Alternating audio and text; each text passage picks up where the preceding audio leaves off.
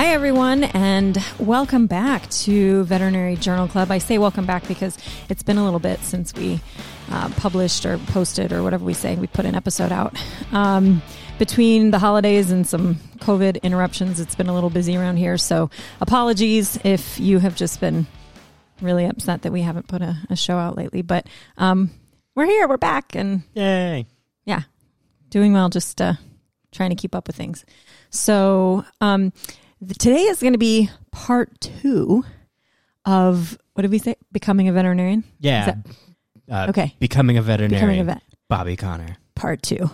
Part two. So back in July, I didn't realize how long ago we we did this first show where um, I kind of I you know went back and just gave a little bit of my veterinary life story, um, and we stopped. I think because I was just done talking. yeah, I wanted to keep going. She's just like, no, we're done. I, I'm done. I, we're going to have a snack. Yeah, I think that's probably exactly what it was. I don't remember anymore.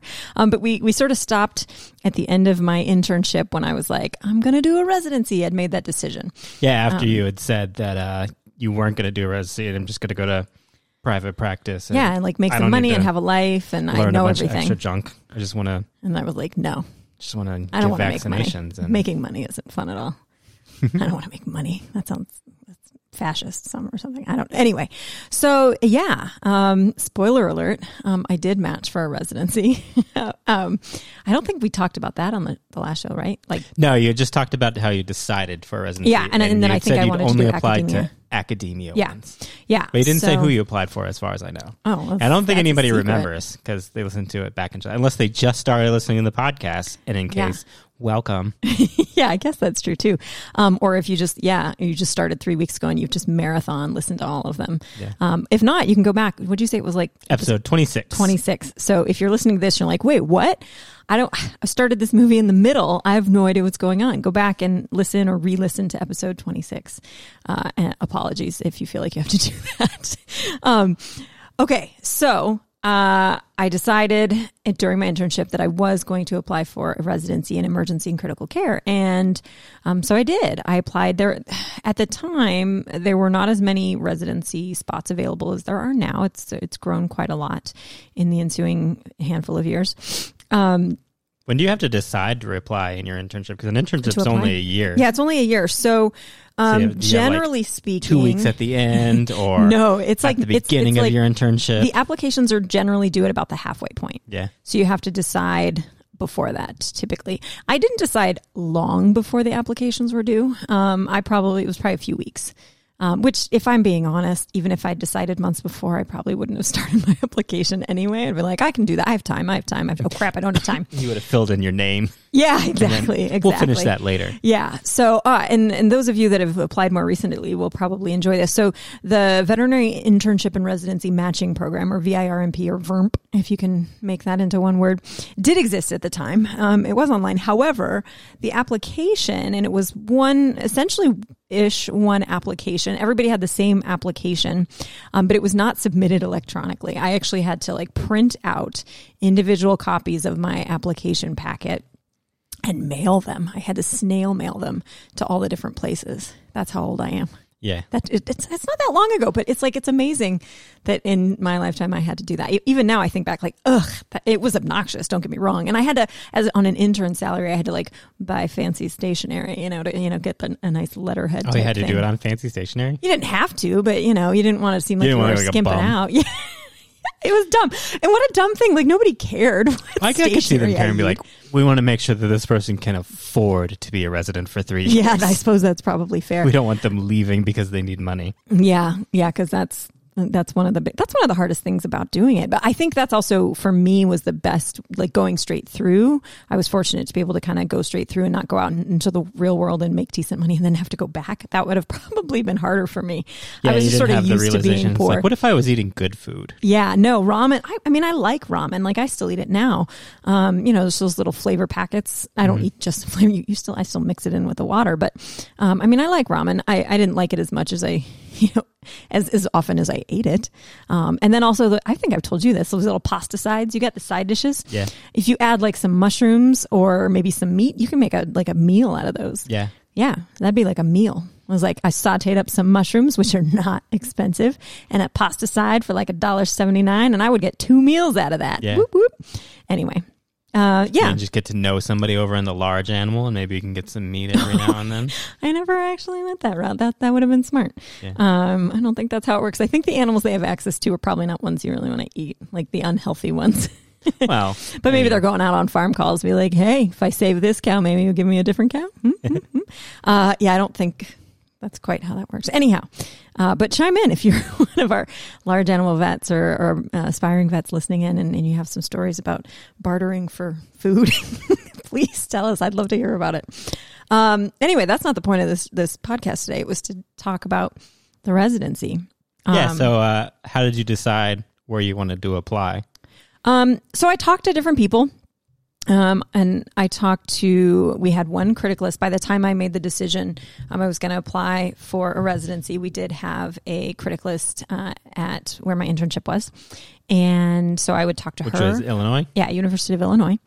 And so I, I talked with um, with her and just said, hey, you know, what do you know? Because again, a lot of these programs were, were new. The critical care programs were brand new. Some of them, uh, I would have been the first resident, um, which made me nervous. Not going to lie.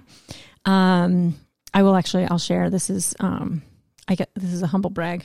I think that's what this would be considered. So I was when I was applying. I think I applied to five or six programs ultimately.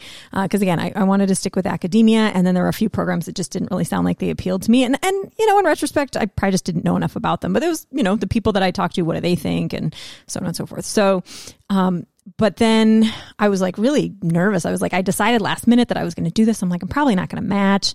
I'll probably have to go and either work for a year or I remember it um, when I interviewed at at Penn because you had to you had to do an in person interview at the time and they were asking they were like if you you know if you didn't match for the residency would you be interested in our our specialty internship and those weren't as common back then and Yeah. I, It seems like nowadays everybody kind of like you have to do two years. it seems like it yeah and so well so they asked you know would you would you be willing to do this and so i lied and i was like yeah i did i was straight up i, I mean one i i wasn't uh, I was a little caught off guard. Um, but when I got more information, it was kind of like, yeah, this is the person who works only overnights and never actually gets to work with a specialist. I'm like, how is that going to make me a better candidate for a residency the year after? So I was like, yeah, I, I yeah, I would consider that. It's probably like a that was a no like me at the time. conditioning, like Yeah. uh, for if you want to be like a good boxer, a basketball player, you go and you run miles and Yeah, miles you're and like, miles. not- You don't get any better at boxing or basketball by running, but you get conditioned. I guess. So it's just like you just work long hours. yeah, for not you don't pay. see anybody. You don't learn anything other than like, oh You yeah, don't I need just, you're just you're just getting somebody used to being able emails to you about your mistakes. so that when you come in to do your residency and you have to do almost the same thing, you're like, whoa, this is easy. You mean I get to I get to work during the day every now and then? yeah, so I, I don't know. Huge There's props somebody to that I anybody. can ask a question. anybody who's done a specialty internship and, and not all of them are terrible and and to be fair their program might have been really great but like my impression of it was like no i'm not going to do that but i i lied i was like yeah I, I don't think i gushed about it. it was like oh my god yes that'd be amazing i was like yeah I, I would consider it in my mind i was like no i would go out into er and like work I would get a job. And I would make some money and then consider applying again. Um, but I work better hours for five times the pay. yeah, exactly. I was like, why would this even be an option? Um, who would do this? So, but then, so then I was like, okay, yeah, crap. What am I going to do when I don't match? Because I was pretty sure I wasn't going to. And I, so the best part, the best part about interviewing at Penn was that one of my former classmates, somebody I graduated vet school with, um, was also there interviewing the same day. And she was doing her internship at um, NC State. And I was talking to her. That was actually one of the places on my list that was like a, mm, as a plus minus. Like I'd heard good things about the vet school in general, but the ECC program, I'd heard some, some sketchy things about. And so I was talking to her and she was like, no, no, no, you should definitely apply. It's really great. She's like, you come, you can stay with me. You don't have to pay for like a hotel. Because that was the other thing as an intern. You can't afford to go trying all these places. But this was one I was, I was nervous about because I was like, I'm hearing just very different things. Some people are like, yeah, it's great there. And other people are like, that sounds terrible. Don't do it. So I was like, I, I kind of want to spend the money to go check it out for myself. And I'm glad I did. Um, so really grateful to my classmate who was like, yeah, come stay with me. And, and she kind of pushed me to check it out. Um, and, uh, that's where I ended up. But but I was when I was still at Illinois and we were talking about okay what are we going to do? They were they were sort of I had an idea in my head that okay I probably wasn't going to match because I hadn't been planning for this for the past five years. And um, that I'll just you know after the match comes out I'll go out there get a job work for a year and then try again next year. And then the folks at Illinois were like well you know if you don't match maybe we could like create a, a program for you here. And I was like wow that's really nice. But again in the back of my mind I was like I don't want to be your guinea pig, you know? Um, and actually, today, it couldn't have even happened because they only had one criticalist, and, and ACVECC changed the rule several years ago that you have to have at least two criticalists to have a residency, which thumbs up for me. I think that's a good rule. Um, and again, it was a really nice thing that they were talking about doing to like create a residency for me and have me. But I was like, but that you don't have a program. Like, I don't want to necessarily yeah. commit to that. You I could go and do a year. Know what you're doing. Well, and it's not even that. Like the criticalist there was great, and she'd um, you know been other places and trained residents, but she was also tenure track, was on clinics like you know 15 or 20 weeks a year at most, and I'm like uh, who's going to actually teach me this stuff, you know? And they've since developed a great program and, and, and that's wonderful. But, um, but I was really nervous. I was like, oh my God. Now I actually felt more pressure, um, on match day because I was like, if I don't match, then I'm going to be in this awkward situation to, are they going to offer me this, like, you know, after the match residency that I might not want? Like, I might actually prefer to go out into practice and try because now I've committed, if, if I take this, um, I'm gambling on like a three year commitment for a program that might turn out to be terrible versus one year out in practice and I can try to apply in other places. I'm like, three years of something potentially terrible. Um, I don't know. I just, I overthought some of that, I guess. Um, it ended up not mattering because I matched at NC State, which was pretty awesome. Did you match any? Oh, I guess you only match one place. That's how it works. Yeah, I, I have no idea um, if anywhere else even ranked me or. Um, yeah, it doesn't. It doesn't matter. It does not matter. I will say though. who was your number one? Uh, NC State was. Oh, okay. Yeah. So it's probable that everybody else had me as their number one. Yeah, it's probably just because well. you, you got to stay in the best place there. you stayed in someone's apartment instead of like a twenty dollar. Yeah, that's true. I didn't get mugged or anything. Yeah. No, I just the I, I feel like I um So you visited Penn, NC State, and, and then I did phone interviews. Um I interviewed at Cornell. Yeah, that's a I really, place. I really I actually really liked. I remember my phone interview. Or my, it was a conference call. It was pre Cornell University, not Cornell College, right? Yeah. Okay. Yeah. Um, it, this was just a conference call, so it was just on the phone. There was no video chat or anything like that. And so they're all sitting in a room, and I just really liked those people. Um, I actually after the after my phone interview with Cornell, my rankings changed a little bit. I actually moved them up the list because I just had a good feeling about them. Uh, University of Georgia, I ended up ranking. I, I did put them on there, but they were lower because um, they only did like critical care. You didn't really have an emergency side of things, which was kind of weird. Yeah, and back then they um, hadn't beaten Florida in football in 13 years. So. That clearly factored in heavily for me. Yeah. um, where else did I apply? What year were you applying? 2007? No, 2008. 2000. Well, it would have been in 2007 for oh, residencies to start Florida in 2008. Then. Oh, okay, sure. I'm trying to remember where else I applied. So Cornell, Georgia, NC State, Penn. I feel like there was at least one or two more. I don't remember. I didn't apply to Tufts, um, which is one of the bigger programs. Uh, I didn't apply to Davis, which was also one of the, the bigger programs. I don't remember the other places. I didn't end up there. So uh, at any rate, those are the, I might not, maybe I didn't interview at the other places. They might not have reached out for an interview, which maybe is part of the issue. Yeah. Um, but yeah, I ended up at NC State. It's also a tougher place to live. Like, yeah, I just had a good feeling, and it, probably helps that one, I went and visited NC State, so that helped them get to know me and rank me. Um, it also helped me get to know them, and I got to ask some of my questions. So I was very fortunate um, when I interviewed there. Their third year resident, who was the first resident ECC resident they had ever had, um, I got to chat with her and, and I got to be like, okay, real talk. Um, I heard some things about this program. And she was, you know, to her credit, she was like, yeah, that's definitely how it was when I first started and it was terrible. But then I gave them this feedback that this was terrible and we, they since changed it. And I was like, yeah, oh, that's kind of really how it cool. should happen with your first person. Right? You don't know. You don't know what's, yeah, they did some, they did some stupid things and then they, they made yeah. it a lot better. Yeah. Cause you so, model it off of something. And if you model it off something that doesn't, like a surgery residency. Yeah, might like, not necessarily totally work. different thing. Yeah, so they they Someone's changed it up you. and um, and made a lot of improvements. And so I ended up. So they had when I interviewed, they had one third year resident and two first year residents. So they were building the program up, and they'd added some um, some faculty as well. And so I was the fourth ever resident they had. And so when I was there, I was the first year and we had two second years and that was at the third year that I, and, and she stuck around a little bit. I got to know her somewhat. Um, but, uh, yeah, I think they, you know, in those few years. So I'm super grateful to all those like guinea pigs out there, all the people that went first and had to go through that and, um, and grateful to the programs that take that feedback and say, okay, you know what? We thought that would work. We were wrong. We're going to try something different and make some changes to it. And and so I always think that's a great thing when Yeah, you should always try to, do be that. a little bit better each year. Right. Yeah. Um, if your residency looks exactly the same every year after year after year, I you maybe not. Yeah, you're not doing something right. Yeah, you're not self reflecting enough. Um, anyhow, uh, so I don't know. What are we supposed to talk about? What my residency was like? Yeah, well, you get in. Okay, you get in the first year. What happens when you move? Like, what is that like? Oh, Do you yeah, have to this find fun. An apartment. Okay. Do they Yeah. help you with that? No. Or you just No, not at all. Um, yeah, you're not like an, you're not like a real adult yet. So there's you're nobody not to even help you like with so. anything. Like when you're faculty, they're like, "Oh, we'll get you a place. You'll meet with a real. yeah, yeah, yeah. No, they spend blah, money to blah, blah." recruit you at that stage. This is the point you're still begging them for a, a job with terrible pay. Yeah, It's you're not even an so undergrad backwards. where they're like, "Oh, well, here's a list of places that aren't very good that you could live. No, they they give you nothing. They're just like, all right. Uh, I mean, I suppose. We'll see you on Tuesday." Okay, so here's the best part. So, um, my internship ended like June. I don't remember when. I think I, I have no idea when my internship ended. What I can tell you is my residency, when I found out I matched, started a week or two before my internship ended. Yeah. And and they had posted the dates very clearly on the VERMP website. And I was like, that must be a typo because all internships end around the same time and all other residencies started July 15th. And NC State was like, we start July 1st. And I was like, whatever, I'll sort that out. And so I do remember emailing, um, being like, so here's the start date that it says, but my internship is this day. And like that isn't physically possible.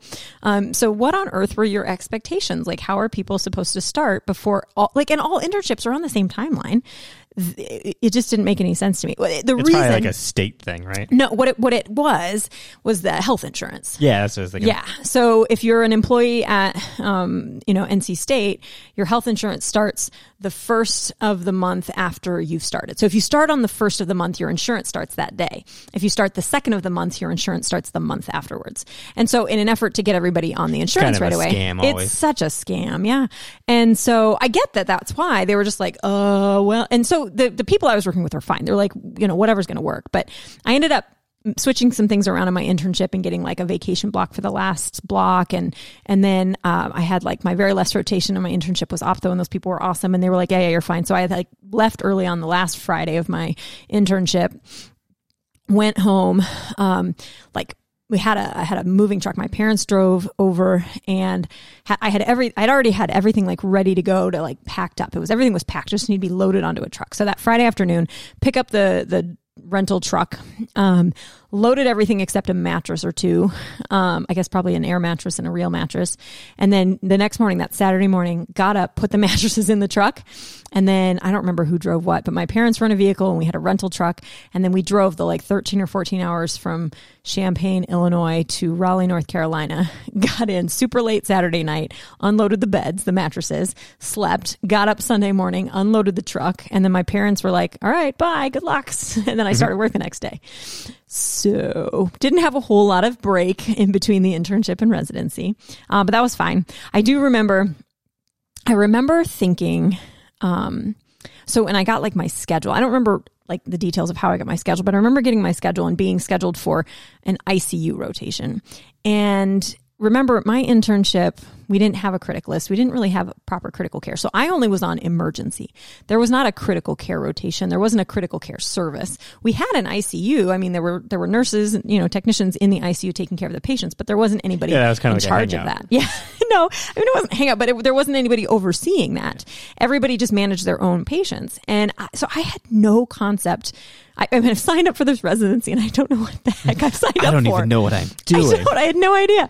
And um and so I had this idea. My so my first week, um, I'm I'm going to be on ICU, and I don't know what that means. I had no idea what it was going to involve. And I and I, I had this idea in my head. that was, I'm going to be bored all week. Like I'm not going to have anything to do. Oh my God, how wrong was I? Um, so the way the ICU was set up at NC State, which I, I really actually loved, uh, where you had a resident assigned to ICU and your job was to oversee all of the patients in the ICU from all the other services. Um, and, and they did have an ICU, a proper ICU, meaning there was also other wards for the, the patients that were stable, didn't need to be in ICU. That, Yeah, just um, like post op. yeah, there's like they're fine. They just need somebody to keep an eye after them. Waiting for you their know, make sure they come. don't chew out their bandage or something like that. But like not the sick patients. And so this ICU was the sick patients. And you know, I would come in every morning. I'd get in at like 7 a.m. and I would examine every single one of the patients. I would review the charts on every single one of the patients, and then the faculty would come in a little bit later. Usually, we usually have rounds at like eight, eight to nine or something like that. And then I'd have a little bit more time after rounds to finish any of that stuff up. And then at 10 o'clock, I would round with my ICU supervising faculty. And to, like, we would talk about it. I'd be like, okay, here's this case. I'd present the case to them. It's just me and the, and the faculty. And then we would go over, okay, what's working, what's not, what should we do? Should we make recommendations? And these are all other people's cases. None of these were my, I wasn't the primary clinician on the case but the other services would come through and like we would just help them with all their stuff. Like hey can we get blood work on this one? Or can you help do this? Can you facilitate that? This one needs a chest tap. Can you do this? This one needs a urinary cap. Like whatever.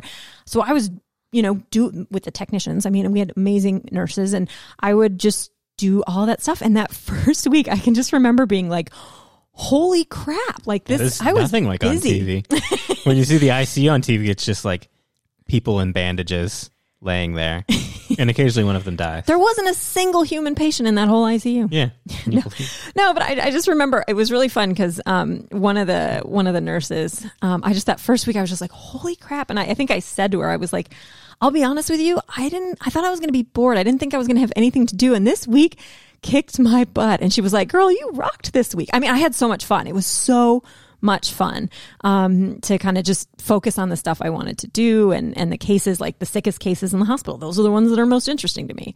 Um, so I got that was my first real taste of the critical care side of emergency and critical care. To that point, I'd only ever done the emergency side. And uh, and it was pretty flippin' awesome, um, which was fortunate that I, I got the right thing and didn't, uh, considering I didn't know what the heck I was doing. Um, I do remember um, being asked during my interview at Penn. It was actually Ken Drobatz asked me. I remember this specifically. Um, he, he said, you know, what he's the president, right? the pre- no, that's um, currently Donald Trump. Oh, no, he was. He is actually yes, he is the the president of ACVECC right now. Go Ken. Um, no, he asked me. What's the difference between emergency and critical care? And I have no idea what I said. I'm sure it was stupid because I had no idea. I had no idea. I was like, "Well, I don't know. Why are you asking me this now?" I haven't emergencies it. when it's first come in. Critical care is after you log it in. Uh, yeah, I think I might have said like some sort of difference between acute and chronic or something like that. I don't know. I I I probably BS them. That's probably why I didn't up, Yeah, end that's up why you didn't match. Yeah. Um, who knows? I was probably their number one pick. no You way. could ask him.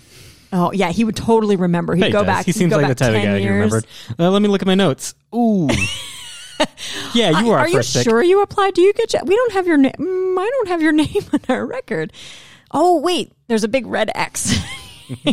That's a good thing. Oh, I can see where I erased it. Yeah.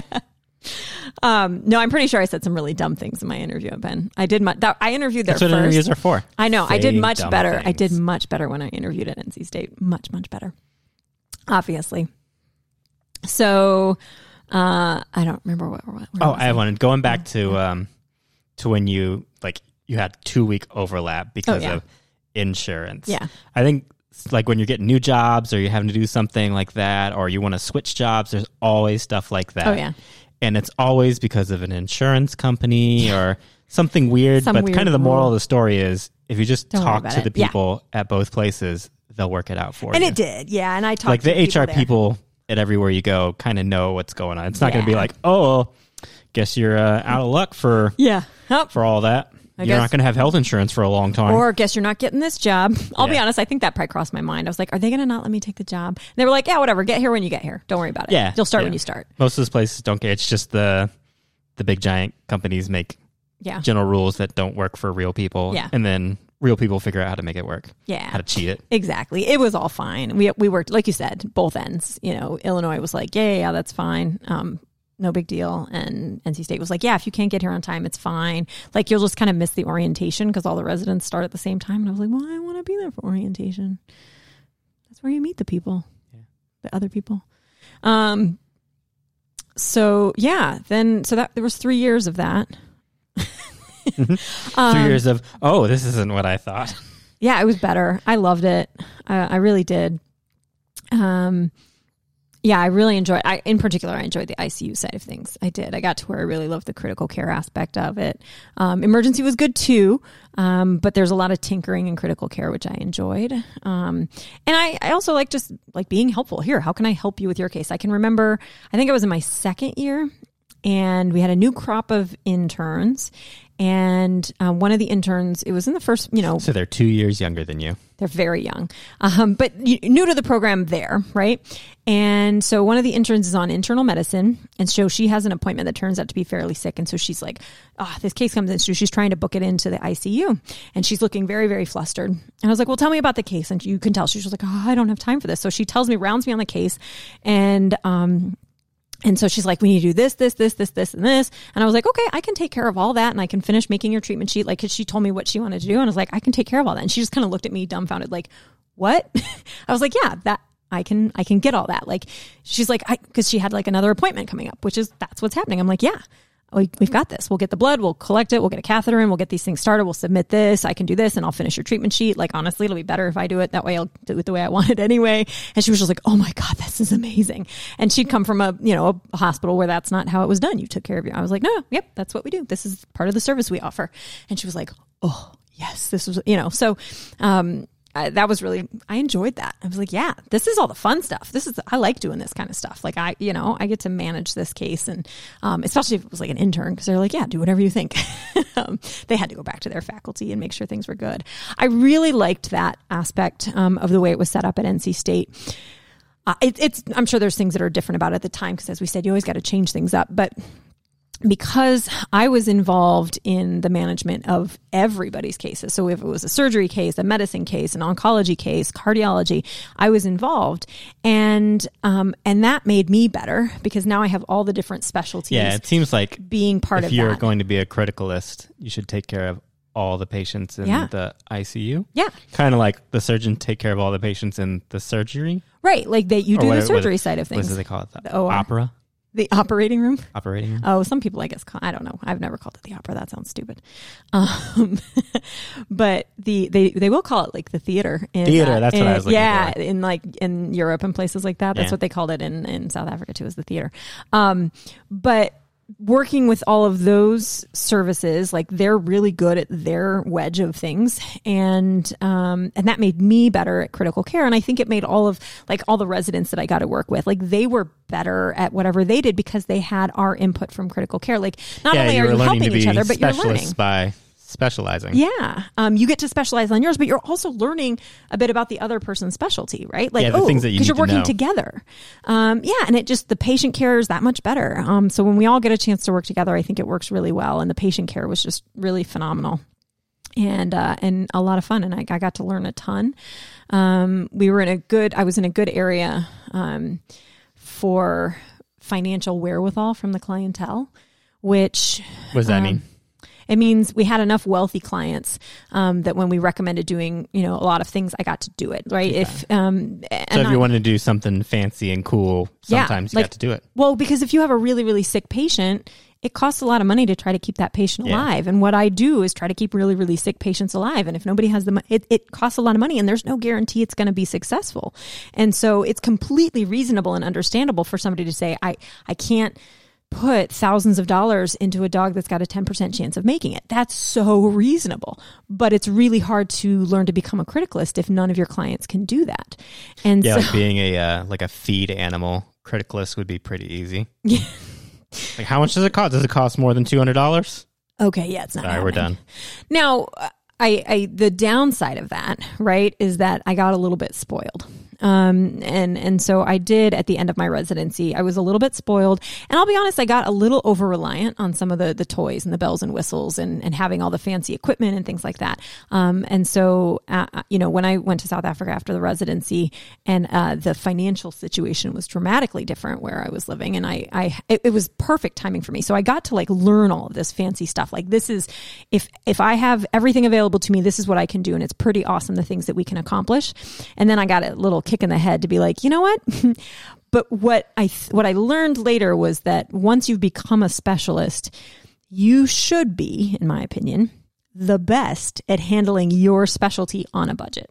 Right. So if you're a neurologist, you should be better than anyone else, um, anyone who's not a neurologist, at managing a neurologic case on a budget. And for Yeah, me, as you know a- all the things that you don't really need to do. Exactly. and You, should be able to figure out the way to right cut the first corners. time. Yeah, exactly. Like I'm going to home in on what I think the most likely thing is, and I'm going to be efficient with these people's money. And so, as a criticalist, I should be better at managing a critical care case on a budget. Um, Yeah, like that commercial that I think it was like an autos. Oh no, it was a maybe a Napa commercial. The guy's like, he like pops up in your car, and there's some. What's that noise? And the Napa guy pops up, and he's like, that sounds like a blah blah blah blah blah. And then he like sneaks in your car. Yeah, that was it. and that's it. Rather yeah, than having saves to you do a lot of all money. this diagnostic stuff. yeah, just- exactly. listen to it. Yeah. So that's what I eventually had to learn. But I first had to learn the bells and whistles and and um and it helps you I think understand the physiology and the pathophysiology of diseases and um and so there was a lot of really great stuff. I was very very fortunate that I was able to um, manage the types of cases that we did and learn the types of things we did. I got to do quite a bit of mechanical ventilation. Um, and yeah, just some really cool cases. Um, that, you know, and then there were specialty, you know, other specialties in the hospital that were doing some cool things. They were doing bone marrow transplants in dogs at the time, and so managing those cases was was really eye opening, and I learned a ton from that. And yeah, just a lot of really good stuff going on, and, and really great for my training. And the people there were really fantastic. Um, really, really loved the people that I got to work with. And so I had a great three years. So how often? Um, so if, let's go back to the first year. Okay. So if I guess any of the years, like how often, how many hours a week are you working as a resident? Okay, so my schedule at the time, if I was on ICU, where it was my, it was I liked it best, but those were my longest hours. So I would work seven days a week. Monday through Friday was pretty much going to be a twelve hour day, um, at least. Actually, I can actually remember specifically leaving one day after only like 10 or 11 hours or something and being like, whoo, look at me getting out early. And then like stopping and being like, that's messed up.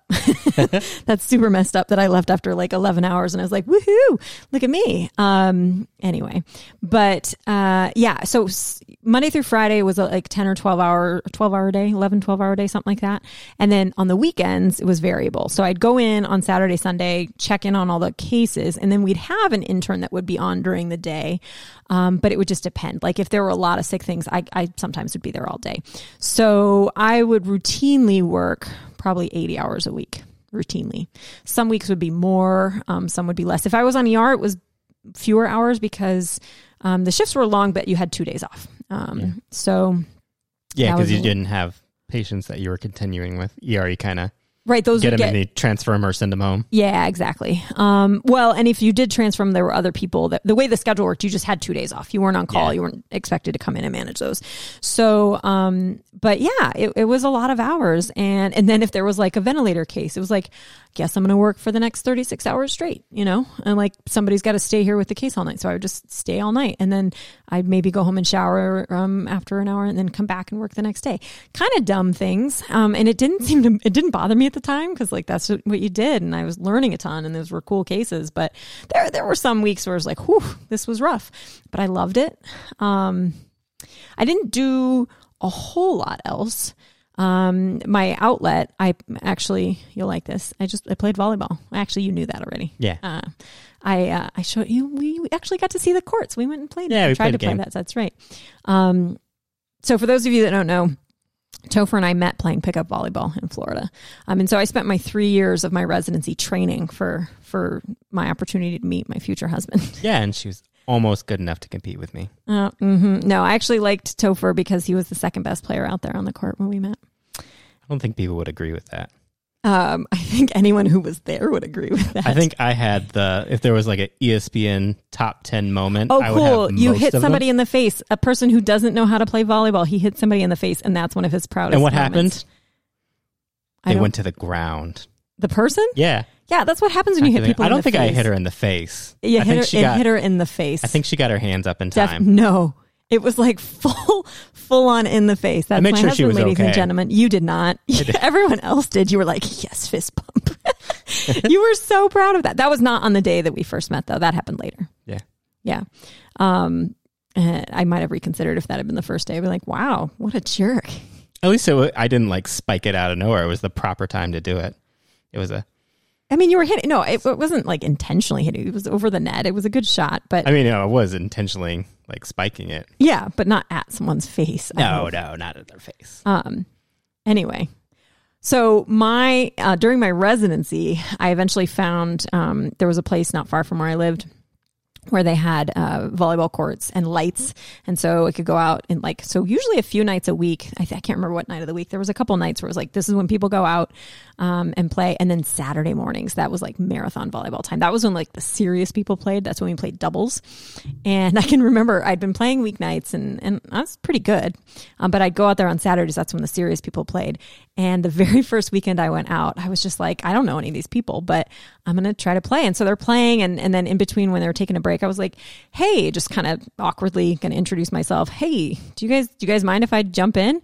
And you could tell they're all like, uh, we don't really want somebody to come in because people new people come in and like we play pretty competitive. I've been watching them; they were pretty competitive. playing properly. Yeah, Like, exactly. you come in but they were nice. They were the like game. they were like okay.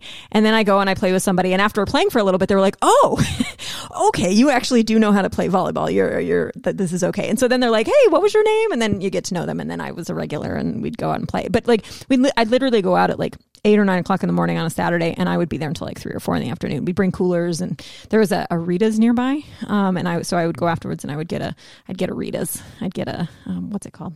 Custard. Yeah, the Gelati? custard gelati. Yeah, I'd Gel- get a gelati. yeah, Oh, gelati. It was like right across the street. I could walk over. That's that's uh, shaved ice and custard. custard. Yeah, it's delicious. If you've never had a Rita's, Rita's is it's it's a noun, I guess. It's, it's the thing you get. Um, that comes from my softball days in college. Anyway, um, so that And was that so- was the only other thing I did besides my residency. Like, how do you, how do you eat and get stuff if you work, yeah. I imagine you- you're so Harris 12 Teeter was open twenty four seven. What? What? and then you sleep for, you sleep for probably like eight hours. No, I guess you got I didn't sleep for eight hours. no. No. Um, also, I would get paged all the time in the middle of the night. So when I was on ICU, the intern was on overnight and they would page me first. So I would get, and I had a pager, an actual pager. It was fancy though, because you could get text messages on the pager. So I would get the beep, beep, beep, you know, this really annoying beep. And then I would look and be like, there's a brief message. And then I call them back in. Everybody's seen that on the shows. Yeah. Well, I guess maybe not everybody anymore. I wasn't a drug dealer. I was a doctor. I had a drug dealer pager. It was issued by the hospital. But I, so I would get, uh, I, I, I didn't get all that much sleep. Um, you know, I feel like drug dealers didn't have pagers back then. They just had like three phones. maybe that's what it was. I don't know. Yeah. Um, Drug dealers looked at you like, what's this girl Yeah. it was like low class drug dealer. Um, no, the grocery store Harris Teeter was open twenty four seven, so that's how I got groceries. Yeah. And it's a lot less busy when you go late at night. There was actually a point. Okay, I, money was tight. Um, I lived by myself, which was important to me because I didn't want roommates. Uh, I liked living by myself. Um, Topher's the first roommate I had in a long, long, like since undergrad. Um, and I wasn't sure about that. I wasn't sure how that was going to work. It ended up working out great, but um, Mhm. I yeah, I, I financially should have had roommates. That would have been a smarter choice. But like for my mental health, I think it was better not to. Um, but money was tough. It was tight. Uh, I actually considered applying for a job at the Harris Teeter because it was open twenty four seven. Not I, that's hundred percent true. Um, because we weren't legally allowed to moonlight. Like even though I was a, a veterinarian, I couldn't work um, at another vet hospital that was in our contract, um, which honestly, there weren't hours to do it. But I was like, I need some extra money. Um, I can remember anytime like going out with like faculty, any of my faculty, if they would like offer to pay for the meal, the whole time we're eating, I was like, God, please, please offer to pay. Please offer to pay. Like, oh my gosh. I'll pretend like, no, no, no, it's fine. And then they'll hopefully be like, yes. And I was like, okay, thank you. Like, you know, I can't afford this nice meal. Um, I can't. I mean, I was living paycheck to paycheck for sure. Um, there was not a lot left over. And then there'd be like, oh, now you have to go to this conference. This is good for your training. I'm like, who the hell is going to pay for this? Yeah. I don't have extra money for this. I have to pay to get there and just to be there and Yeah. then a room. this is this is this is ridiculous. Um, I can't just take a car and sleep in the car. like I have enough just to pay my bills each month, and that is all. Um, I can't afford Ah, to travel and then imagine if you were. Oh, I feel like you were missing something as a vet resident that most have. what, what do you mean? Seven dogs. Oh yeah, no, I had had two had cats. that. I just had two cats. Um, I was not a ridiculous person. And my cats were good. They were healthy. They did not cost me a bunch of money. Yeah. So good job, kitties. Um, no, I did not have dogs and things like that. But I mean, I went out. uh, Mostly, what I did was play volleyball, which was great because that was free. Um, there was no there was no money involved in that. that Except for the worked out Ritas. nicely. Yeah, but you know, you got to eat. That's food. Um, but if I was playing volleyball all day and that was the only thing I ate from like 8 a.m. to 4 plus like a Gatorade or something, it wasn't too. Actually, it was just a jug of water mostly was what I would do. Um, but that was cheaper than a gym membership too. I Yeah. didn't didn't go to the gym. I just played volleyball. Um, Yeah, I always remember when I do pick up sports. Um, every now and then, like there, there's always some old guy that like comes out, like Yeah. remembering his probably what I am now. Goes out and remembers his youth, and he's got a cooler, yeah. and he's just like gives out drinks. Oh, And where was that can- guy? Yeah, when we do pick up frisbee, That would have been cool. we go out, and he the guy like he'd have a giant cooler. Like, oh, that guy has a cooler way too big for just himself. oh, and let's be like, friends hey, you want a guy. Gatorade? Yes, I do. Yeah, I do. Oh, that's cool. Are we? Is that going to be us one day? Are we going to be old people at some park just handing out Gatorade? Probably. It probably won't be legal. They'd be like, "That's not allowed. Yeah. That's probably contaminated." Who else has touched that Gatorade? Yeah, that's right. You don't want You're it. not wearing a mask. What's going on? Um, what else? What else do you want to know about my residency years? Um. So how did it, how did it like change going from year to year? So the first year you don't even know what you're doing when you get there, Oh yeah. Okay. and then like So when you get comfortable, and then when you get bored. bored no. Here is the evolution the mental evolution of i think nearly all residencies. Like everybody i think goes through this. The first year you're like i don't know anything. Holy cow. But it's okay because you expected not to know anything or at least that's how i felt. I was like i'm not supposed to know anything. I'm just learning everything and this is amazing and everything is new and exciting and oh my gosh i'm learning so much. This is so great. Um and then in your second year you're like why do I still feel like I don't know anything? And it starts to feel stressful because you don't know anything. And yet you feel like now I should. I've had a whole year. And then there's some first year that comes up behind you, Julie, and is like so stinking smart. And you're like, why? You're making me look bad. And like they'll ask questions in rounds. And the first year is getting the question right. And I'm like, I'm glad they didn't ask me because I didn't know the answer to that. And I was like, so mm-hmm. feeling very insecure about not knowing anything and, but that I should. Where in the first year I didn't didn't know anything, but I didn't feel like I should. Yeah, should. it was yet. okay. It was fine. It was first year. And the second year, I'm like, oh my God, what happened in that first year? I thought I was learning stuff. I don't know anything. And then at the beginning, like the first half of my third year, I was like, okay, yeah. I, I know some stuff. This is pretty good. You know, I've got a, a second year behind me, a couple first years now. They don't know anything, and this is great. I feel I feel pretty smart. And then about midway through the third year, um, you start thinking that you have an exam to take and that starts looming over your head and you start you go back to that feeling of oh my god i don't know anything anymore like eh, that panic sets in that not that you don't know anything but you don't know enough um and so yeah first year great uh second year slump was just like oh my god I don't know anything and I should. And third year, I'm starting to know some stuff. And that lasted for a few months. And then it was like reality set in. And it was like, there's no way I'm going to know all the things I need to know for the exam. Um, but uh, you know, I think for me the key was also just focusing on like what I was doing and the patient care side of things. There were the extra stressors, like I had to publish my research report, and there was definitely stressors that went along with that. Hey, uh, before you go into that, I was gonna ask: Did you ever do anything like fun, like like silly, where like let's say uh, uh, a first year comes in or an intern comes in, and there's like different colors of the same bandage, and you're like, you use the pink one for patients Oh, I'm that sure are I did. so and so kilos, and I'm 100% brown sure for that. And if you if like you use that. the wrong one, it can be bad. It'll apply too much pressure and Yeah. it'll pop the leg off. I don't know. We'll have to ask some of those Yeah. people because I'm sure? I'm sure I did it routinely, um, but I can't think of anything in particular um, that I, that I would have done. I don't know. I'll have to think on that and see if I can come up with any specific pranks that I that I used. Um, Okay, so now what, what were like the most annoying parts of it? I know like publishing your paper was real bad. well, the, the whole process wasn't bad. There were some deadlines that had to be met and things that um, didn't go the way I wanted them to. But um, yeah, so it went it went badly. sure, yeah, yeah. It worked out, but it was Yes. very stressful and very annoying. yeah for for short bursts of time it would be very stressful and very annoying yeah so that kind of stunk um Because you have to have a paper published by a certain date, so every In order to college yeah to take, take, the boards. exam, hmm but um, I think you have to pay for it before then. that's what the timing okay so they've changed some things since i did all this. Um, but at the time, yes, um, the in order to sit for boards, um, you had to meet all the certain criteria, and all of I, I wasn't worried about any of those except I had to have a letter of acceptance of my paper by a certain date. But that date fell after the due date to pay the fee to take the exam, which was like a thousand dollars.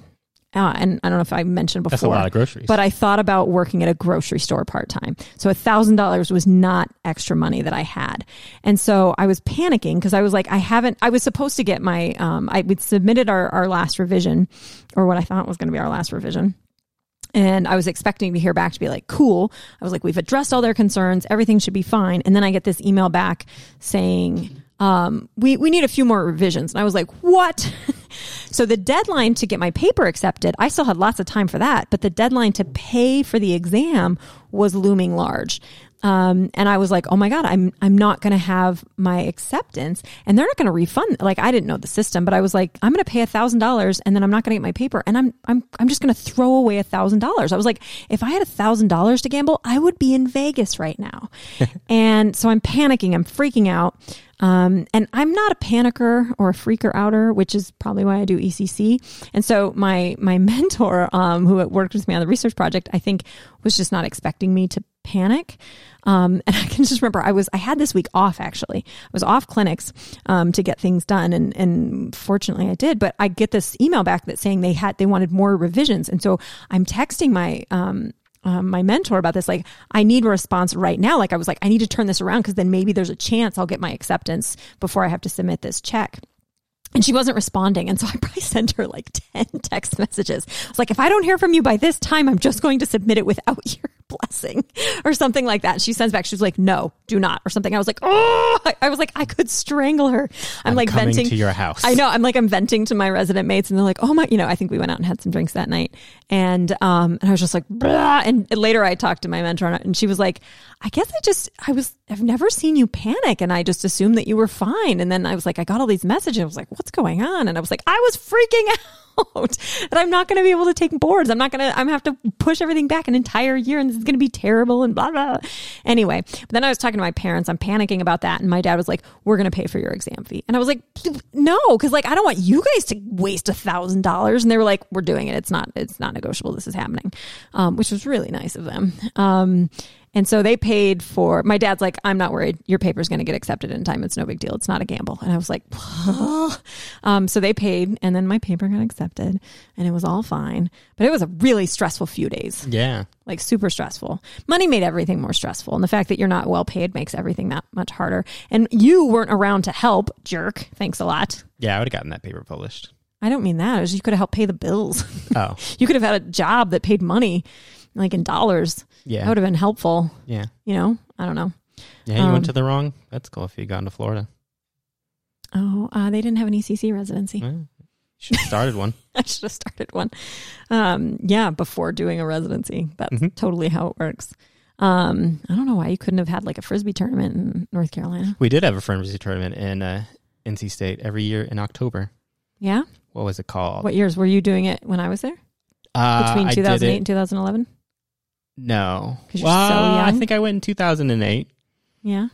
So when, what years? I know I went in 2004, 2005. That was back when you were in high school. yeah. no, I wouldn't have Topher's been much there younger then. than me for those of you who don't know. So a yeah, baby. 2004, 5, and 6, I think I went there. Oh no, that was what was early. it called? North Carolina? Ah, well, It's I think it was North called- Carolina. I think it was just the like Wolfpack Invitational. Oh, that would make sense because that I is like the, that. the mascot of NC State. Yeah. Yeah. NC State's very weird for their fields. We had to drive to a bunch of different places and we would always get lost. And um, the guy who was like kind of our coach, team probably leader, on Wade Avenue. would make us stay like a half hour away so that we would get up early enough to get there and we Sounds like wouldn't do anything. Yeah. terrible. Yeah, it was terrible. And we never we never figured it out until like afterwards. It's like Maybe you just Oh, cool. to be smarter. Kyle got the hotel. And then um we get there it's like why is the hotel so far away? It wasn't like it was just cheaper. That would have made sense. No, it's the it's like He just we were staying like early. near Wake I want you to be Forest or fully something. awake. Oh gosh, yeah, that is really far away. Yeah, it was just he was just a jerk. Um, okay. Uh, what else? I think that what else? Well, what are the other like like stressful moments of your residency, or is it all just like It's mostly sunshine and rainbows. Yeah. Um, I mean, there were some long nights. There were definitely I was tired at times. That wasn't, uh, you know, a big issue. Oh, I got know. along with people. so your like specialty thing is um coagulopathy? Oh yeah, hemostasis right? and stuff. Yeah. Yeah, how did that come about in the residency? When does that happen? Because I haven't heard yeah. anything about it. And you talk about being this like hot shot. Try in and it. I'm. I don't talk about it. That's not what happens. You're but oh, I'm on so um, so. try not to bore everybody. PhD committee for blah blah blah blah blah. Masters, but okay. So Oh, it's just a master's. it's just a master's. So um, that actually started uh, just a little bit during my internship. So um, there was a journal club that one of the um, medicine residents presented on TEG on thromboelastography, and I was learning about that. I was like, that that thing seems cool. Um, and I remember not really understanding coagulation much at all. Like I memorized the Y cascade that everybody did in vet school, and then promptly forgot all of it. Y Cascade. That sounds like the from Animaniacs, the little girl. Oh, Why? why?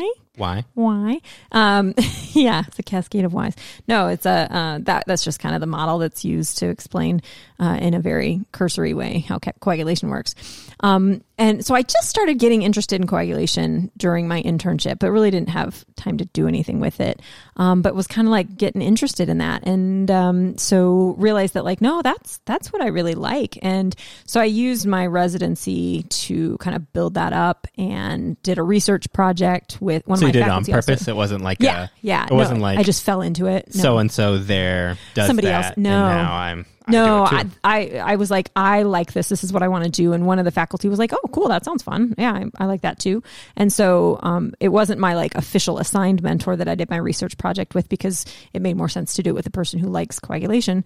And so we did a platelet mapping study um, and and that was really good. And so I um, I got a little bit better at that. But I I had to like sit down and read the Stephanie Smith cell based model of coagulation article so very many times and then like draw out the process and like just repeat it in my head over and over and over until I could be like I know this inside and out. Um and uh and so yeah that is something I, I started to you know focus extra attention on and, and liked it and got better at it to the point that um, I didn't have to spend as, as much time studying that for boards. Like I was like, I wanted to, I wanted to read all the articles for boards. I was like, well, I can't do that. I have to actually read this other stuff that I don't find quite as interesting. Um, but I, I definitely struggled at times. Like we had rounds every week, and I would have to present probably about once a month. I would have to present a topic, um, and we would do journal clubs. Um, you know, just the residents uh, a couple times a month, I think it was. And then there was joint rounds with other services on f- Wednesdays and Fridays, or I don't remember the exact. I think that's right. Um, so it was just a lot of like you're there all day, you know, 12, uh, 13, 14, sometimes hours a day. And then you have to prepare for rounds the next day. And, uh, you know, it was a good thing that I It seems like have much of a rounds when you're not presenting would be tough in a situation like that because it's like, oh, I've been up for Yeah. so and so, and now I have to sit in a room and listen to somebody talk who's not. Right. But you get a lot more out of it. If, you, you know, it's true. You get a lot more out of it if you've prepared, but sometimes it's really hard. Like I didn't do the reading, you know, I just, I didn't prepare for this. Yeah. Oh, and, And just I- to like stay awake.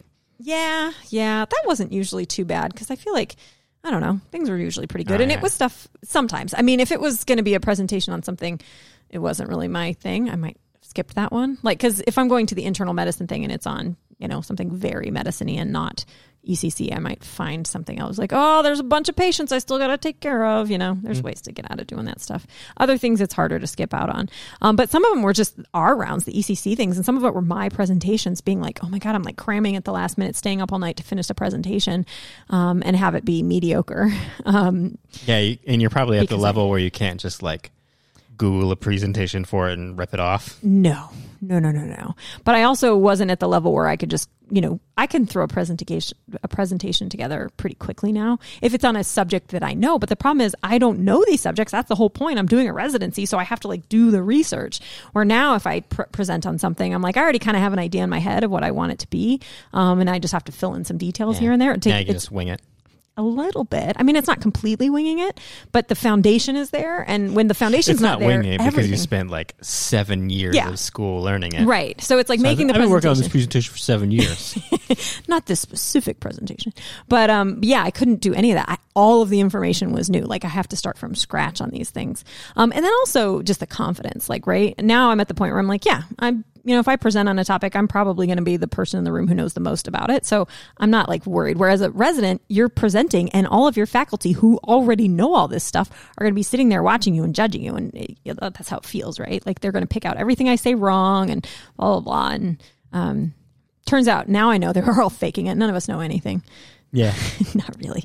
Um, but uh, yeah, if you've been reading up on something, you're probably going to know more about it than anybody else in that moment, unless one of them is an expert. Yeah, that's what I always tell. I had a bunch of friends that went to grad school for PhDs, and they would always worry about presentations and their like their um, dissertations and stuff and along that lines. Yeah. And like, oh, I'm afraid I'm going to get up there and I'm going to present present in front of all these people, and they're going to think I'm an idiot. And I was like, do any You of those people do research on what you're doing? Yeah.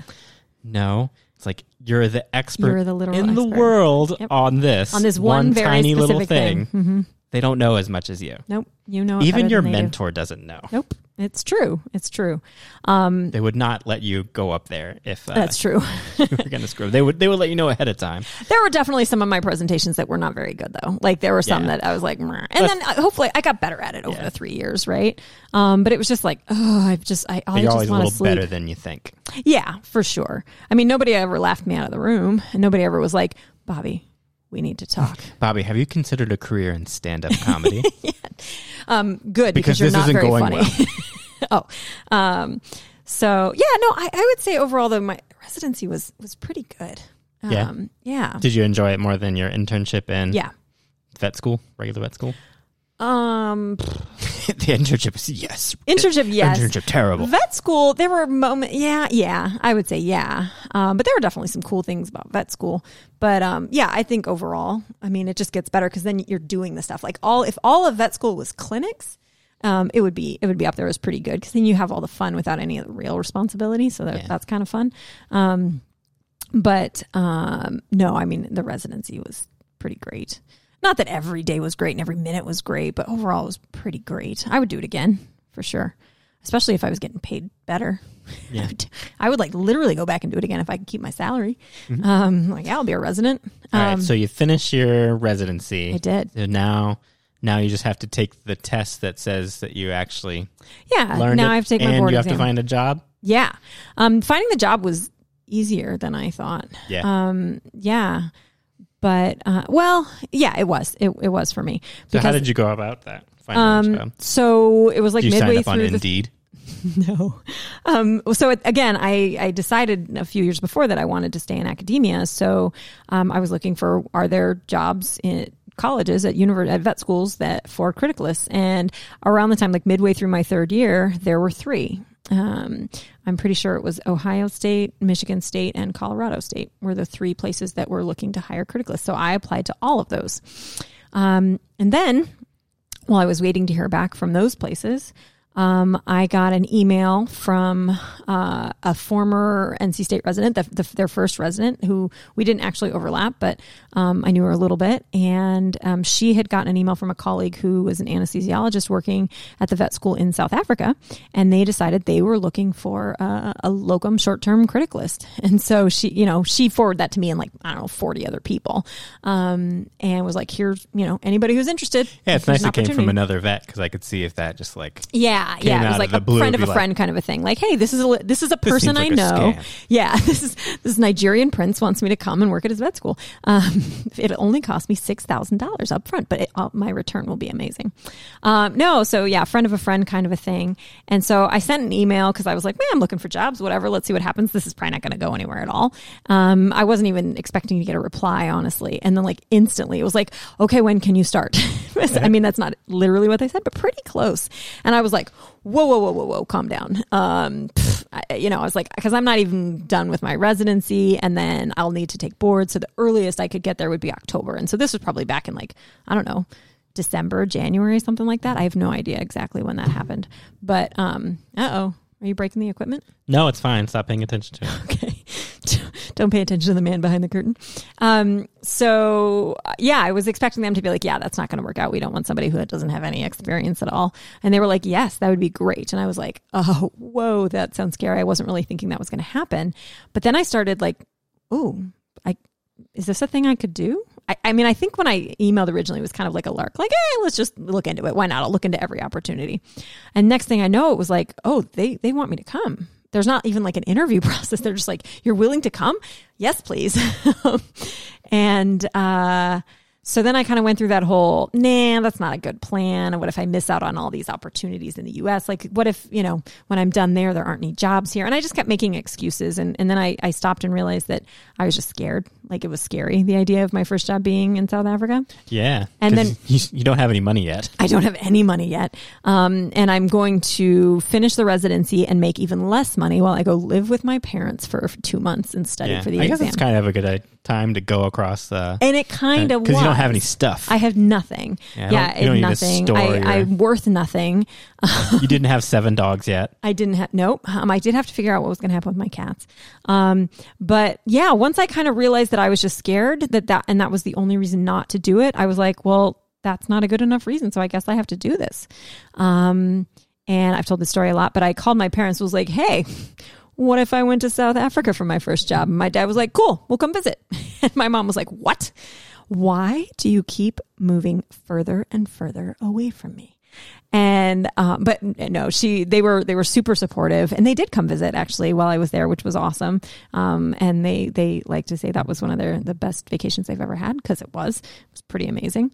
But um yeah so i just was like okay i'm going for it I, I'm going to move to Africa um, and work at the vet school there for a bit. So the hardest part about that was the visa process while I was studying for boards. Oh, trying to do the visa stuff was a huge pain in the butt. And there's nobody who can, well, there are people who can help you, but they want money for it, um, which is ridiculous. I was like, I don't, that's, I don't have that. I don't have money.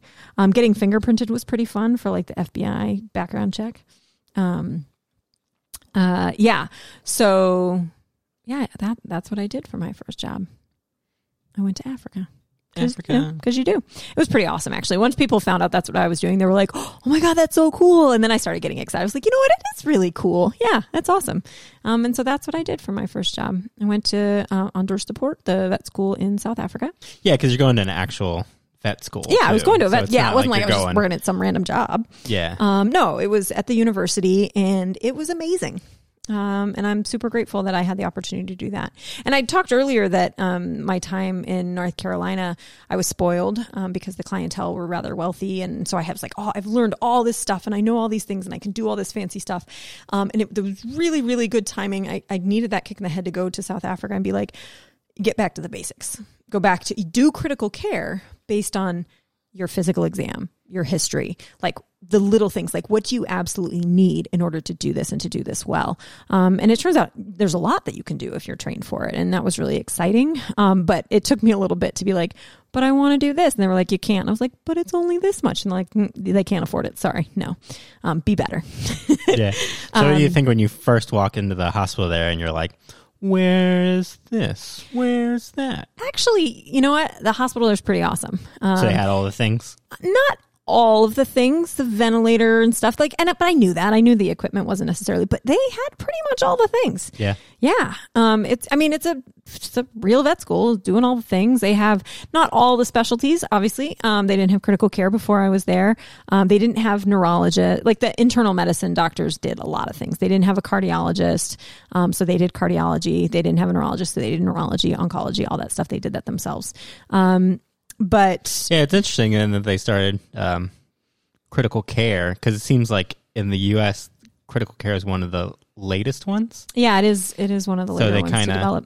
They skipped ahead. It's because they had um, it's the anesthesiologist that they had who was like, "You guys need a criticalist," because there wasn't any presence in the ICU besides the nurses, which they call sisters, which is awesome.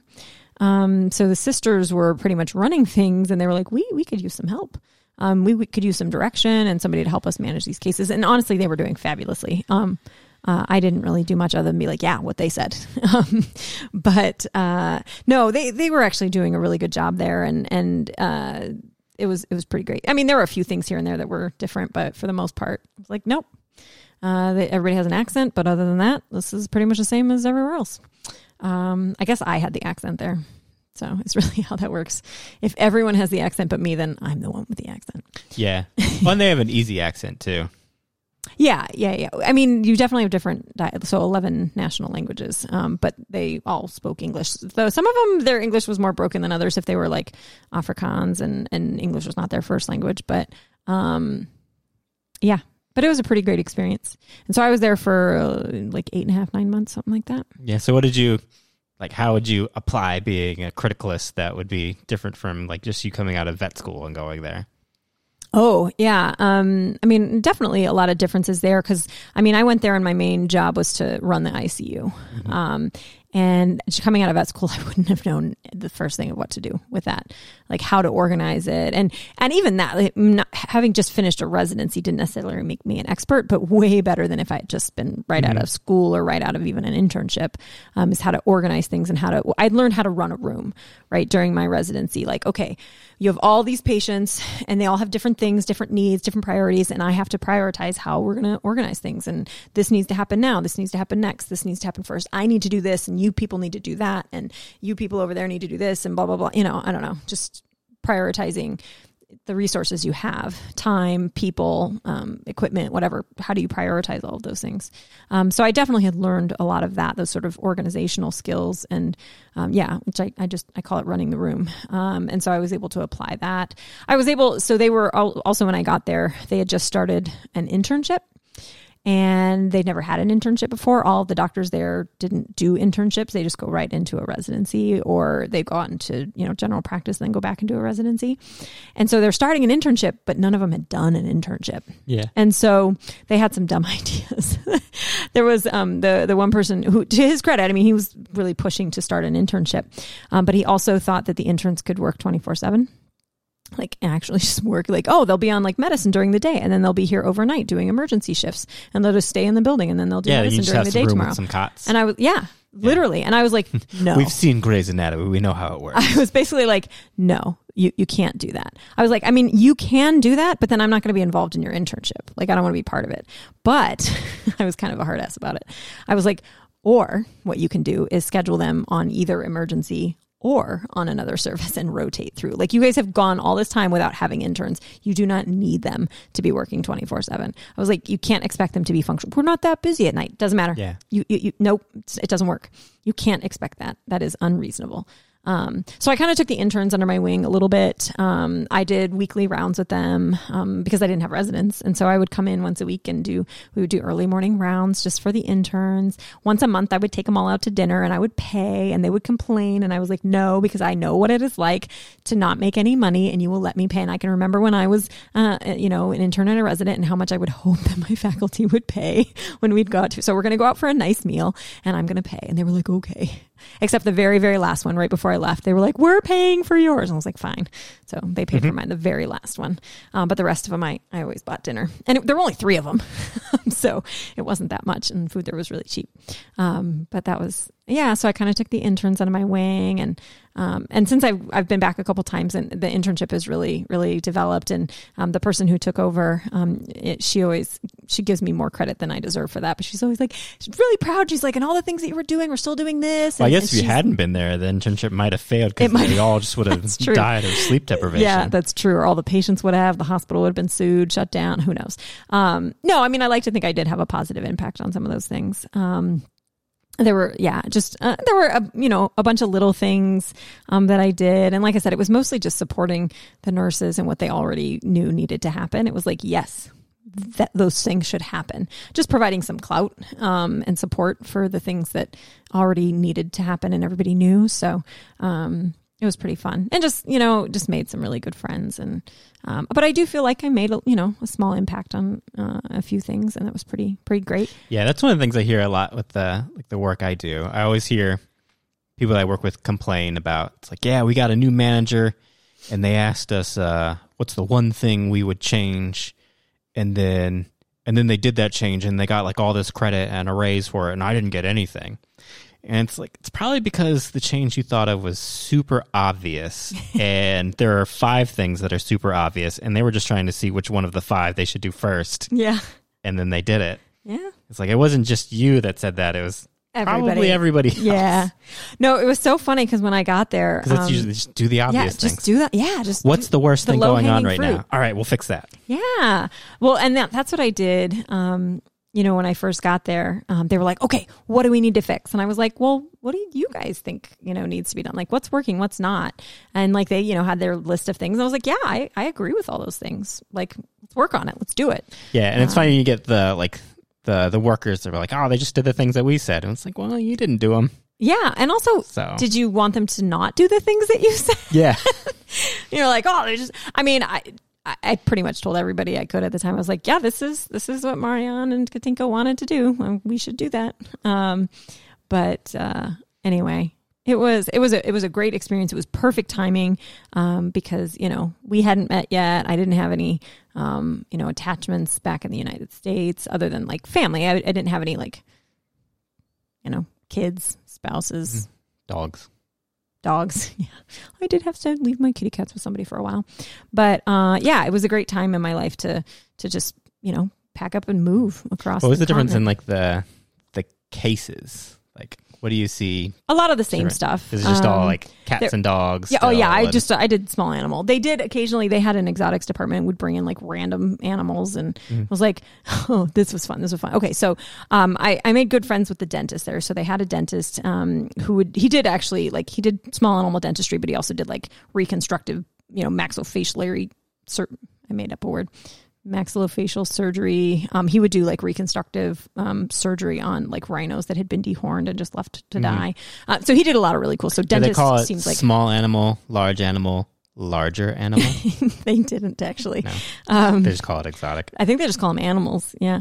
Um, but anyway, they had a cat that they were doing a dental on and it, and it died under anesthesia.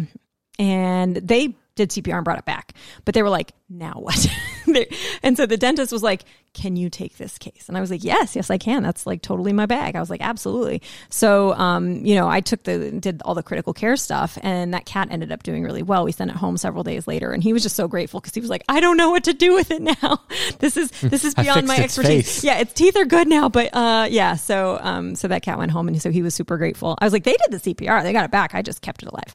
Um, and uh, so anyway, we got we got to be pretty good friends.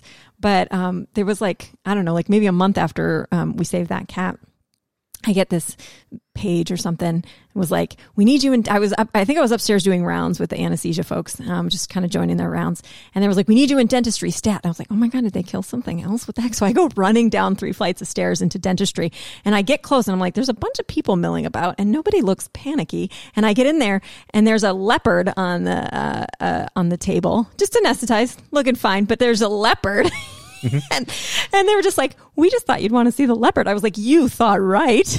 I definitely wanted to. So he was just doing something for, I don't know. Uh, I'm pretty sure it was a leopard. Yeah, no, it was. It wasn't a cheetah. The cheetah was a different case. Um, but they were just, we just thought you might want to see. I was like, you, yeah, always, always page me. But they, they were such sneaky. They were like, we have an emergency. in dentistry. And so I'm running. I'm like huffing and puffing when I get there.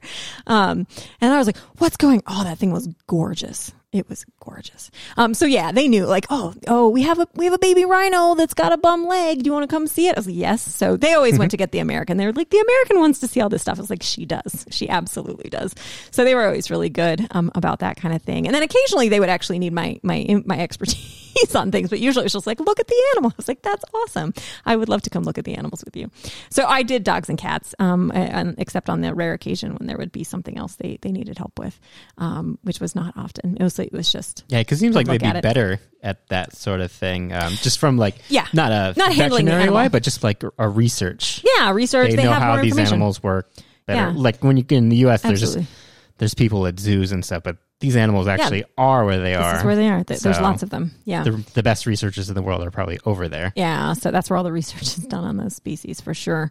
Um, but yeah, it was it was pretty cool. Like I said, once in a while they would actually consult and like, hey, here's we have like weird. It's got diabetes or something, and it's doing this weird thing. The electrolytes are all weird. What you know? What should we do? And I'd give my two cents. I'm like, well, if it were a dog, this is what I would say. So you know, they they would usually know the physiology of that species better than I would. Um, and I could be like, you know, is this like this? And they're like, yes. I'm like, okay, well, in that case, this makes sense. And so we would just kind of work together on some of that stuff. But um, mostly it was just like, look, the cool species. And I was like, awesome. yes, that's super fun. Um, but yeah, it was it was primarily dogs and cats and all the regular things, pancreatitis. Although lots of babesia, um, which was fun uh, Which to is? treat. It's a um, blood parasite essentially. Yeah. So, um, and we do have like a a slight fluke or something. no. Um, it's um, a protozoa kind of thing. Okay. uh, babesia. Anyway, um, it would um, we do we do have a form of babesia in the U.S., but it's a different subspecies or a different species, um, and it's not as virulent. I guess is the right term still, but um, and it, it's so widespread there, like. So many animals would have it, and some of them have it, and they, they don't have a super severe form of the disease. You just kind of find it incidentally, um, and then some would be really, really sick with it. But um, so that was different. That was kind of fun. Leishmaniasis is something else that they see there, um, and they'll get some fun, like weird granulomas and tumors and fun. Things. So there were some some cool infectious diseases, some fun snake bites, um, but a lot of pancreatitis, a lot of trauma, bite wounds, um, you know, GDVs, all the normal things that we see everywhere in dogs and cats. So yeah, it was. Yeah, we saw good stuff. GDVs on the show Grimm the other Oh, night. that was so disappointing. Apparently, it causes uh, Blutbad, which are werewolf stomachs, to explode. They just explode. And it's a it's a Literally mushroom that causes it. Yeah, it was um, scientifically inaccurate. But again, that's a fantasy show, so I suppose. But there's a veterinarian in it. Yeah, one of the main characters is a vet. She They- didn't call it GDV either, which is Yeah, all she, I've well, ever she heard. called it gastric dilatation and volvulus. yeah, She but I've never heard a veterinarian call it that. Yeah, not initially. I bet. I bet If somebody asks you what it probably stands some for. veterinarians that don't know what it stands for. No, there aren't. There are no veterinarians who don't know what it stands for. There might be some that Zero. stumble. Yeah, No, they all know. I'd be wrong. Some might say gastric dilation and volvulus instead of gastric dilatation and volvulus, but other than that, no, they know what it stands for. Yeah, we might put that. To What's the, test difference later. between dilation and dilatation? One is just dilated. Twisted dilation Nope, means that the volvulus means twisted. Dilation just means a little bit distended. Dilatation means like pathologically distended, I know dilation Duh. from. um like your pupils are dilated. Oh no, I was thinking like the baby's dilated. Oh, your cervix is dilated. yeah. That's where you would think of it from. That's the first thing.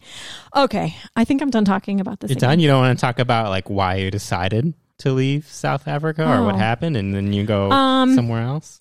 I decided because I sort of just like missed family. Um, yeah. it was hard being that far away, and then also okay.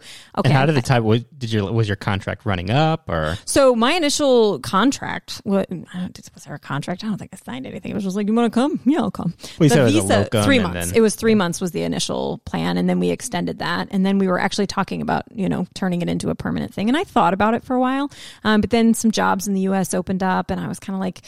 Okay, so yes, this was really good experience for me to go into uh, a financially, you know, less well-off country and learn that uh, I can be a good veterinarian without all the fancy tools and bells and whistles, and and so it was really good for me. But it was also kind of stifling over time um, to be like, but I was trained to do all these things, and I'd like to be able to do them sometimes. Like I'd like to be able to ventilate things. I'd like to, I don't know, and I would, I wanted the opportunity to work with residents, train residents, um, and that wasn't going to be happening anytime soon there. Um, you know, and and again, it was a hemisphere away. You know, I was, I was, uh, you know, I had a standing. Uh, what was it? A Skype chat with my parents on Sunday. It was their morning, my evening. Um, once a week, um, just to kind of keep up. Because I didn't. This was before cell phones were everywhere and cell phone reception was everywhere. I, I actually, when I moved there, I did not have a phone. I had to buy a phone after I got there. I mean, I had one in the U.S. and then that wasn't going to work there, so I, you know, left it behind. Bought a phone there. It was, it was all kind of a scary, interesting time. Um, but no, it was. I really, I was ready to kind of. Um, you know, do more of what I was trained to do, um, and not just kind of, you know, run an ICU somewhere, but you know, do some more training, do some more teaching. Although I did teach classes there, and I did some continuing education stuff there. I did actually get to do quite a bit of teaching, but um, yeah, I, I didn't, I didn't see it as a, a, a necessarily a great forever job for me. It wasn't a job Um, for like a specialist. Right, right. Not not, not at that stage. Um, and it would be a big ask to to build that. And I thought about it. I did think about it. It wasn't like a oh, this is so easy to leave. Especially a starting special like that might be like a re, like I want to retire and make this my legacy yeah, or maybe job. toward the end, yeah, this is going to be, I've got, you know, maybe 10, 15 years left of my career and this is how I want to spend it. And I have years of experience to say I, I even, I, I know even better how to do this. Um, so, but as a first job, I felt like I still, I had a lot, I had different things I wanted to still do. Um, so a couple opportunities in the U.S. came up, and I applied for them. Which ones? And uh, Auburn and University of Florida. And Florida moved faster, and they offered me a job very quickly. I actually applied. Auburn posted their job sooner, earlier. I applied to theirs first. Um, Florida, I was like, oh, I got my application ready to go because I'd had it ready for the Auburn job and applied there. And they basically got, got back to me really quickly. Um, and invited me to interview um, very quickly and made the offer before I actually even had. I got the offer from Florida when I got the invitation to interview from Auburn, and so I was like a little cagey about that. Um, I just tried to like put that offer just a little bit because I was like, I think I like this, you know. And were you flying to the U.S. each time to do the interviews, or did you do them over? I did a preliminary interview with Florida over Skype, and then I think they just want to make sure that like is it worth spending the money to fly her out? But then, yeah, then they flew me out, and then it would they were going to fly me out for Auburn, but then I ended up just taking the Florida Yeah, job. But I was like, yeah, let's don't spend your money. I'm going to take this job, which they were appreciative of, I think. But um, Because it's probably an expensive flight. it is, yeah, it was like I don't know, sixteen or seventeen hundred bucks at the time. Yeah. Um, and that was that was fun. It was like, oh, this this is a real job. They're paying for this. Yeah. They're they're like recruiting me. You know, it's like they're they're wining and dining me. They're trying yeah, to they get took me you to a come do nice this. dinner instead of like having oh, Multiple nice subs dinners. in the room. Yeah, all the meals. Yeah, it was pretty crazy.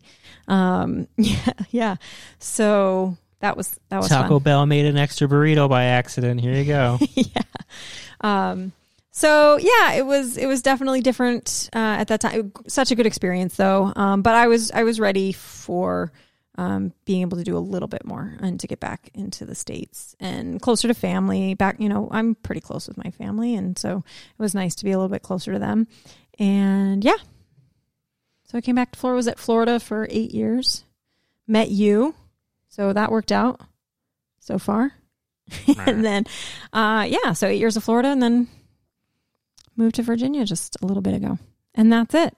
I skipped over those, but we're gonna do that. We're gonna skip over those. I think that's yeah, you're done. I th- yeah, yeah. We've talked enough. Oh my god, it's been over an hour and twenty minutes. The other one was an hour and 25 minutes. I can't do four more minutes. It's not going to happen. No? No. If you have questions about my life story that I didn't answer, feel free to send us an email. Oh, and I can I can let Tover answer them. Yeah. Yeah, I know everything. Yeah, he knows everything. Um, well, hopefully this helped somebody in some way to understand kind of the thought process. I- Everybody said know. they liked the other one. Did everybody say that? Did one person yeah. say that? Oh, a lot of people. Oh, okay. Who are you talking to? No, you told me. You said the students, they're always like, ah, we love stu- that one. No, I don't think that's ever happened. I think we're talking about a different Yeah, show. you don't remember Anyway, well. that's true. I'm getting old. Uh, thanks for listening. Uh, until next time. Bye. Bye.